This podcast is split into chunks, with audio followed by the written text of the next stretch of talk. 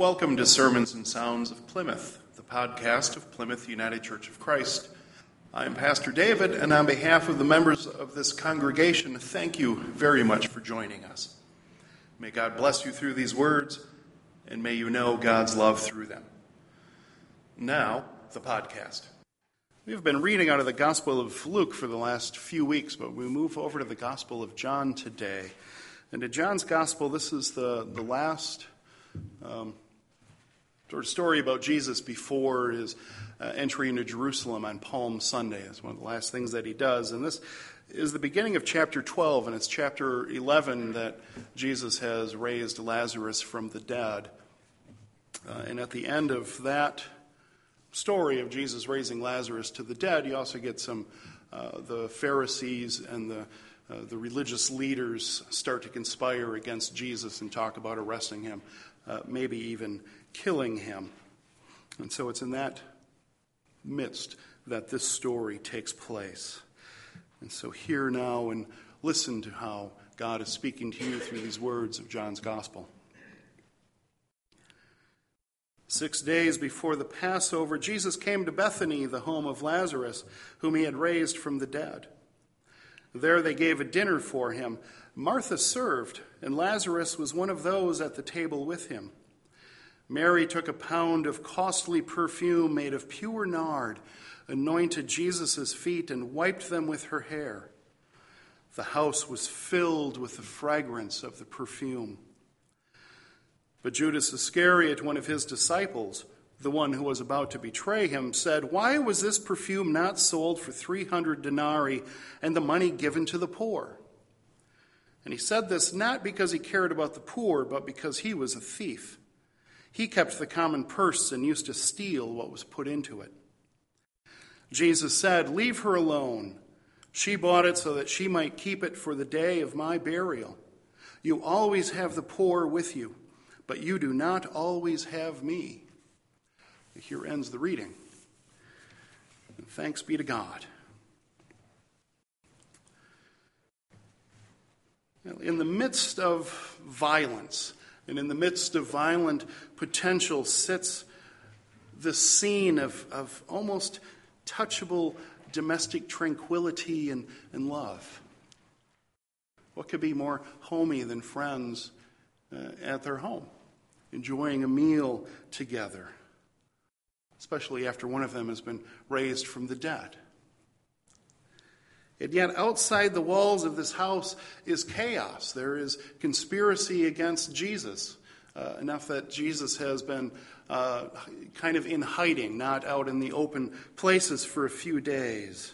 Outside the walls is this violence, violent potential, but inside the house, inside the house, one can maybe picture the fireplace crackling loaves of bread that Martha uh, has cooking near the fireplace, stew in the pot, friends sharing drink and conversation around the table, or probably more than likely uh, sitting on rugs, sitting on the floor, uh, and sharing conversation and food and drink, laughing, talking story.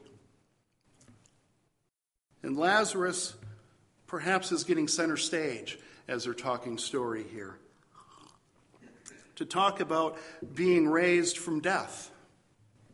He's kind of had the most extraordinary experience recently. I imagine they had a lot of questions for him.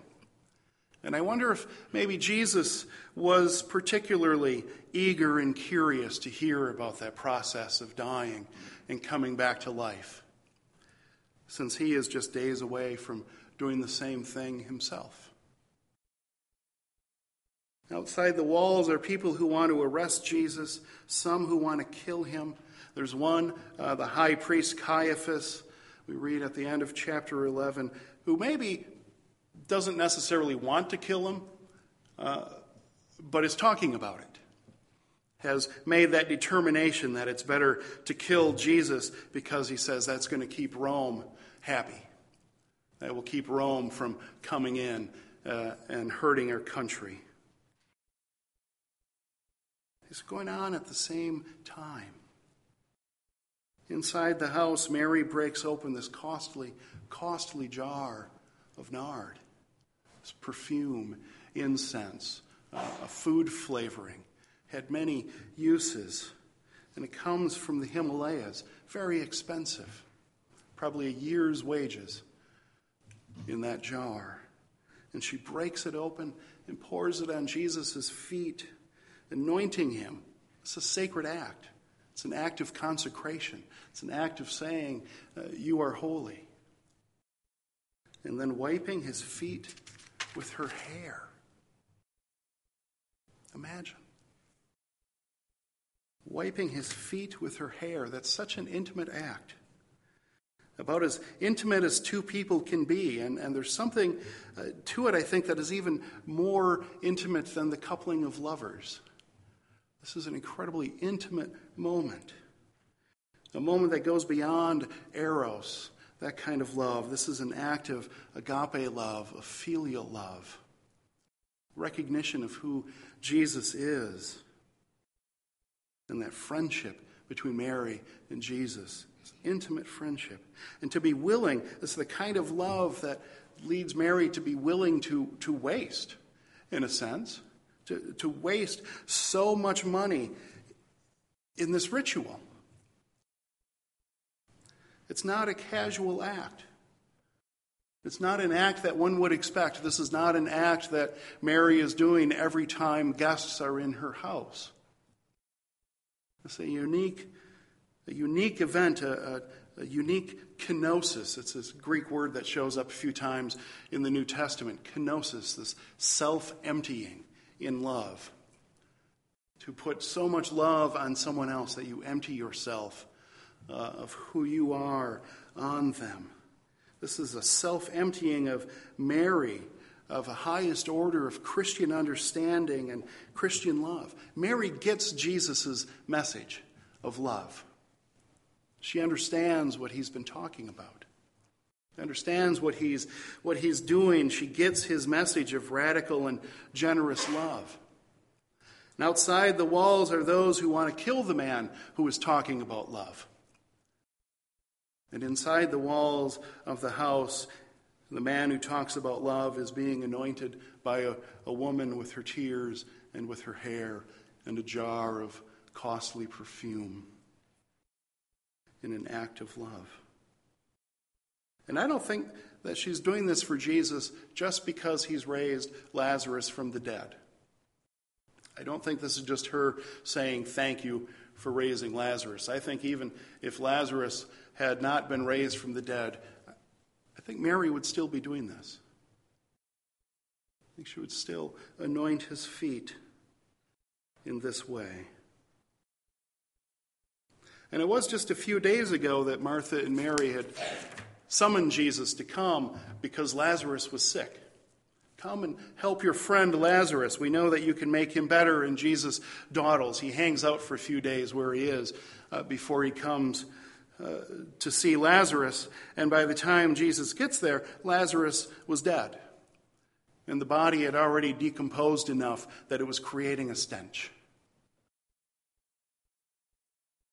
And so Jesus raised him from death back to life. Like the prodigal son that we read about last week, who was dead but is now alive, except this is a literal death and a literal coming back to life. And people who are, people heard the news of Lazarus coming back from dead. They heard the news that it was Jesus who had done this. I mean, how do you stop uh, word of such a miracle? From going around the community, especially as the text says, a lot of people had come out with Martha and Mary and Jesus to see what Jesus was going to do. So there were a lot of witnesses to this miracle of Lazarus coming out of the tomb. And word got spread around. But not all who spread the word, not all who spread the story did so with a sense of joy or without a sense of conspiracy. Some went to the authorities, the religious authorities, the chief priests, and the Pharisees to complain about what had happened. And the chief priests and the Pharisees talked amongst one another and they asked, What should we, what should we do? They said, This man, This man, Jesus, is doing many miracles, which one would think would be a good thing. If we let him continue, everyone will believe in him, which we might also think would be a good thing. But to them, it was not, because, as they said, if everyone believes in him, then the Romans will come and take away our temple and take away our nation. Stakes are pretty high. Stakes are pretty high here. And Caiaphas, the high priest, this is all taking place at the end of chapter 11. Caiaphas lays down the gauntlet and he says to them, You don't know anything. It is, it is far better for one man to die for the people than for a whole nation to be destroyed.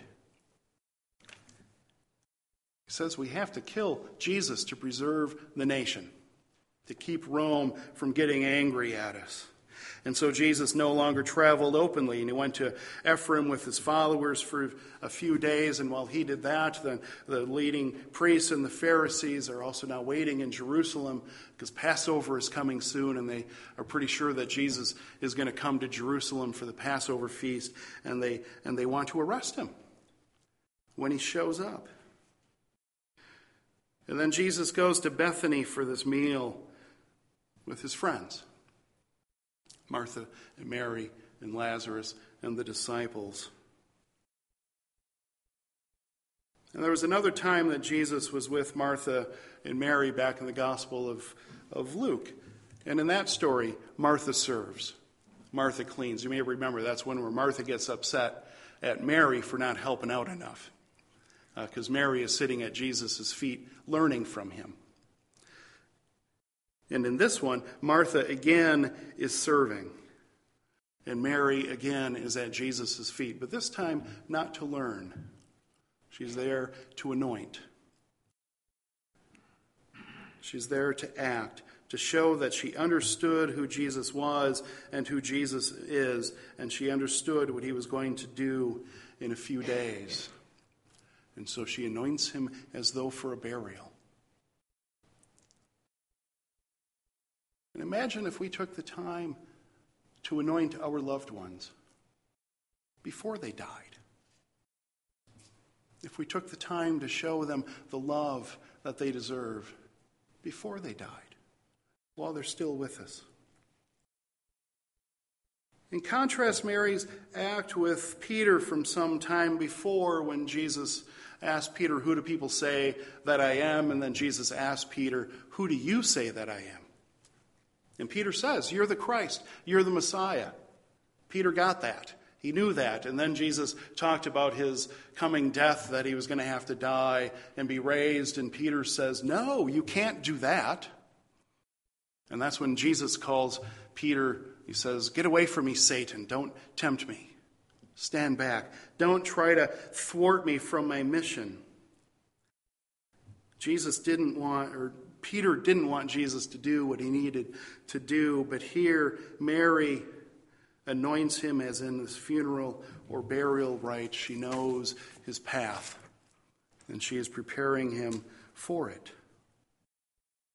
And the nard perfumes the whole house.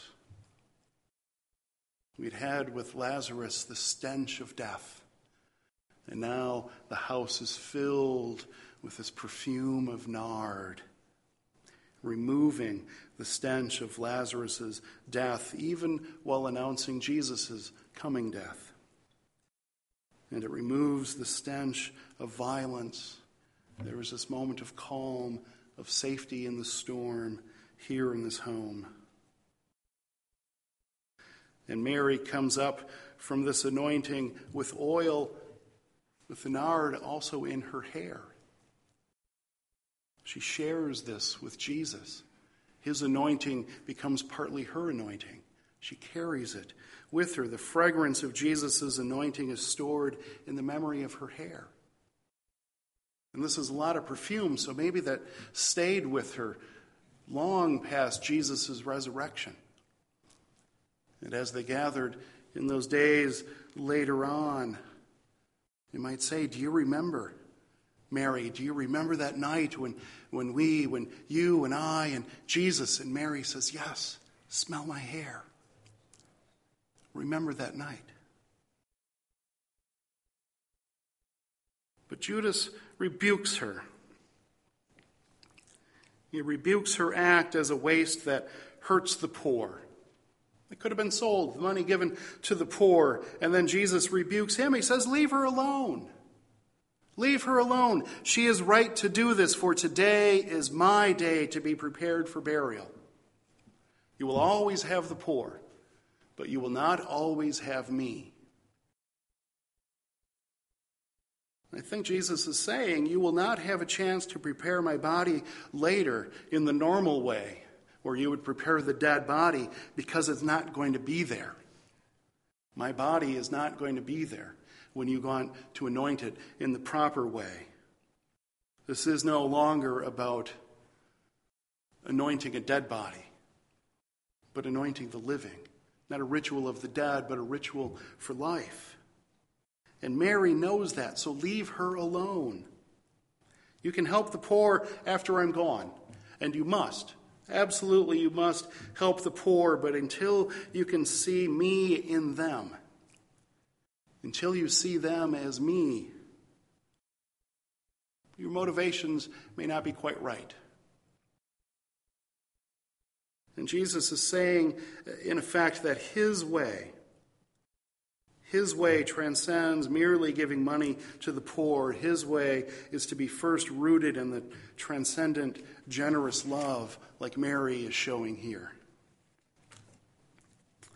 I think if, if these two chapters were to be put into a movie, or if I were to make a movie of these two chapters, I would, I would have uh, over them uh, a constant, like a heartbeat, sound of a heartbeat, or the sound of a war drum, something beating constantly with a sense of urgency, in a sense that something else is coming raising of Lazarus, and then the violent talk of the Pharisees and the priest with this beating and beating. And even in this scene of Mary's intimate love would still be overscored with this beating of the urgency of what is going to happen later. And then the next scene, after uh, the passage that we read, the next couple of verses, uh, talk about people coming to the house because they want to talk to Lazarus, they want to talk to Jesus. And we also hear then that the chief priests want to kill Lazarus as well because, on his account, more people are believing in Jesus. And so the, the, the beating continues. And then, right after that, Jesus enters into Jerusalem on Palm Sunday with the hosannas and the prayers and the singing and all of the triumph. And then he reverses what Mary did. He gathers with his, with his disciples for a meal, and he washes their feet with his robe. He washes his disciples' feet. Says, This is what love looks like. This is what it's about. This is my way. My way way of love. Beyond giving to the poor, it's about anointing and loving and being intimate with them and with my people and with one another. About anointing, loving, and being intimate in a way that perfumes us with the fragrance of love that overcomes all stench of evil. Even as the threat of coming violence continues to beat in the background. Amen.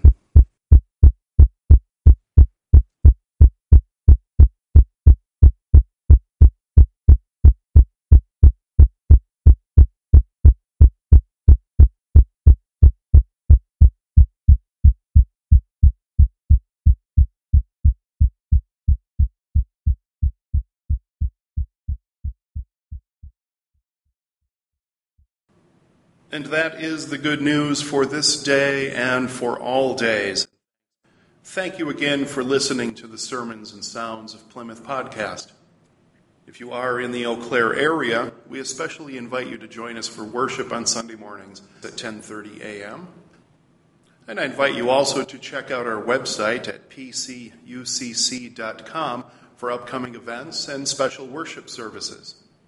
From Plymouth United Church of Christ, Eau Claire, Wisconsin, this is Pastor David. Thank you for spending this time with us. May God bless you.